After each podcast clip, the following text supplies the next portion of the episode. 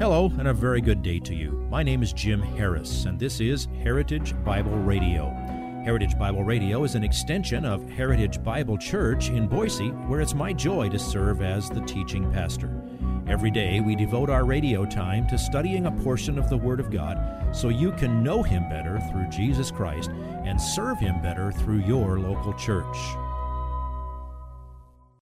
This week on Heritage Bible Radio, we continue our biblical discourse in matters of race. This sermon was presented to our congregation during the COVID outbreak, which explains Pastor Jim's opening remarks.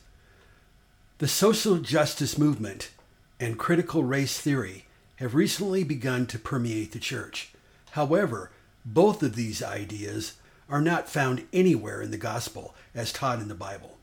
Please listen carefully today's slice of this week's message entitled Overcoming Verbal Riptides.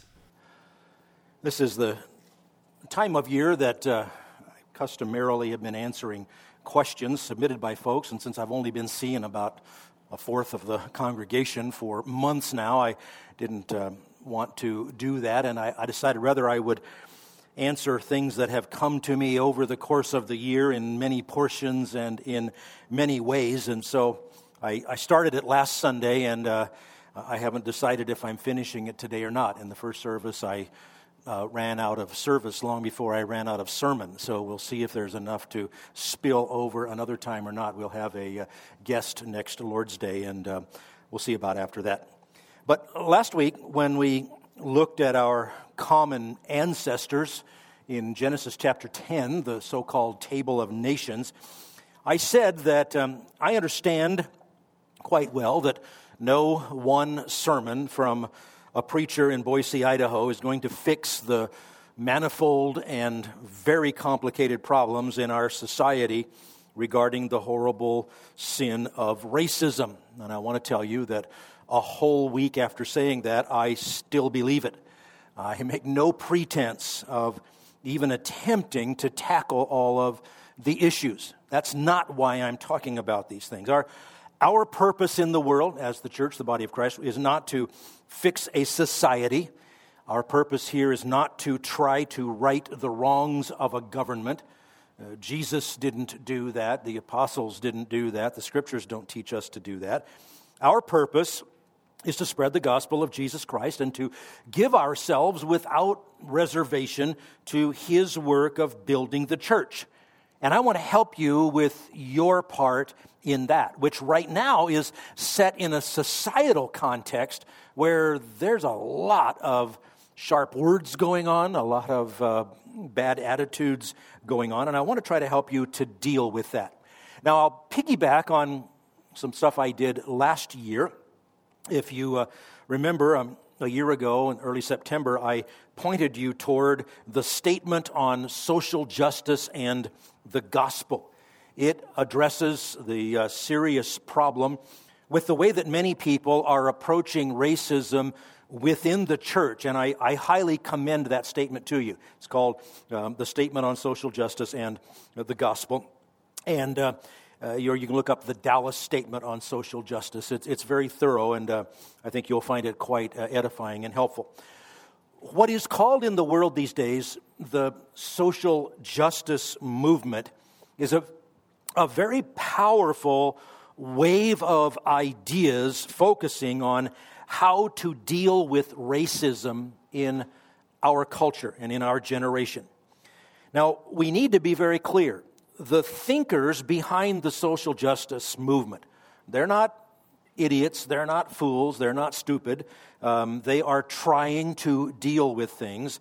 But the thinkers behind the social justice movement oppose the biblical doctrine of man, the biblical doctrine of sin, the biblical doctrine of salvation, and the biblical doctrine of justice. And the authors of the Statement on Social Justice and the Gospel, some of which are personal friends of ours, uh, they did a great service to Bible believing people to, uh, to make it clear that what is being labeled social justice these days, important as it is, is not part of the gospel. Practicing justice and being people of justice, doing just things, righteous things, uh, being that kind of influence in the world is an important, visible corollary of being a Christian. A person who professes Christ but mistreats other people is a contradiction. Uh, we, are not that kind of people. A professing Christian who would take unfair advantage of others is a contradiction. A, a professing Christian who looks the other way when he or she sees someone being abused is a contradiction. Uh, the Bible has a lot to say about our responsibility as we see injustice in the world. The Bible has a lot to say, for example, about the responsibility of, responsibility of wealthy people to be generous and to be compassionate. Everything you see in the Bible that is addressed to the rich uh, applies to nearly everyone who attends a church like ours in a region like ours in a country like ours. We have a lot of responsibility based on what God has entrusted to us, and we have many opportunities to uh, fulfill that responsibility. To whom much is given, much is required, yes? So Christians um, really ought to be the ones who care most avidly about justice, about things like uh, helping refugees and strangers, uh, and dealing with the poor in general, widows and orphans, the people who most uh, struggle to help themselves. Uh, you all know Galatians uh, chapter 6, verses 9 and 10. Let us not lose heart in doing good, for in due time we will reap if we do not grow weary, meaning in eternity, if not sooner. God blesses those who are uh, caring toward other people. He says, So then, while we have opportunity, let us do good to all people. Uh, there's not a boundary on that. If you have an opportunity to do good, it's a good thing to do good. So let's, let, us, let us do good to all people, and especially to those who are of the household of the faith. Jesus said in John 13, uh, They will know you are Christians by how you love one another. They'll know you love me by how you love uh, each other. Now, now you, you know all that.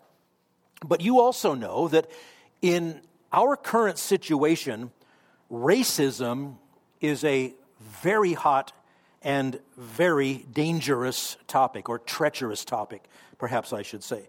My goal for today is to help you better be prepared to navigate the minefield of dealing with discourse over these very emotionally loaded uh, conversations that are going on, and, and to remain godly in the process, and not to get trapped into um, fruitless, impossible arguments. If you've ever gone swimming in the ocean, um, maybe you know what a riptide is. One of my teenage pre Christian visits to the Pacific Ocean along the California coast. Um, I was doing as I had done one day and doing some body surfing, and I was waiting for you know a wave that I might be able to get on, and uh, my feet up off the off the ground to start swimming, and I was going backward and I found out what a riptide is. It's a narrow undercurrent that will drag you out away from uh, the shore. If you get caught in a riptide, you're instructed, and I, I remembered it. Unfortunately, it was a small riptide and it didn't last long, but you start swimming parallel to the shore. You can't fight it head on. You need to learn how to, how to basically uh, get around it. So I tried swimming parallel to the shore for a little while, and then eventually I could, I could get myself in. And I was also told it helps to scream like crazy and hope that a lifeguard uh, hears you and will come and help you uh, get out. But uh, weaker swimmers and people who panic, they're the ones who get drowned because of a riptide. Well, there are verbal riptides all around us. And I want you to learn how to negotiate with them in the sense that you don't always just dive in head on and say, Oh, yeah, Riptide, I'm stronger than you. I'm going to prove I'm so strong I can overcome you. Sometimes you may have to swim uh, sideways to, to, to where you really want to get in order to uh, get not trapped and pulled under. We need to be diligent to be winsome, kind, compassionate, but uncompromising representatives of Jesus Christ and of the gospel by learning to recognize and avoid these verbal riptides. So I'm not targeting the issues. I'm not going to address uh, police brutality. Sometimes excessive force is used. And when it happens, it needs to be dealt with for the sin that it is. Period.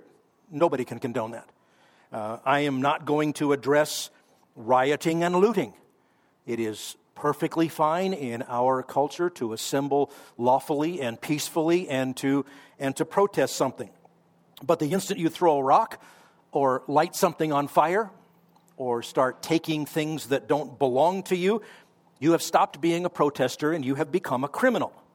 And when that happens, it needs to be dealt with for the sin that it is. I will not ever say, well, I know that person was really frustrated. You know, that, the guy that murdered his wife was really frustrated too. You want him not to be prosecuted for murder because she said something really mean to him? I mean, let's, let's be clear on there are lines that lead in, you cross them and you're in sin. So there, there are a lot more topics that I'm not going to deal with than the one thing that I am going to try to address a little more today. We're here to worship God. We're here to become better equipped to serve Him, to serve His people, to be spreaders of the gospel. And so we're taking uh, at least two weeks off from our ongoing series in Sermon on the Mount, and we will return to that. But I want to just, from a pastoral perspective, just as a as a Christian brother, as a friend, as, as one of the shepherds, I don't want to see any of you dragged under by a riptide. So let me see if I can help you a little bit. And here comes a highly non inspired outline. I just had this blob of things that I wanted to share, and I thought I better organize them somehow. I came up with a spirit filled outline because it is three points. Um, it's not a double whammy spirit filled outline, there's no alliteration here. But generally speaking, let me, let me just bring up three points.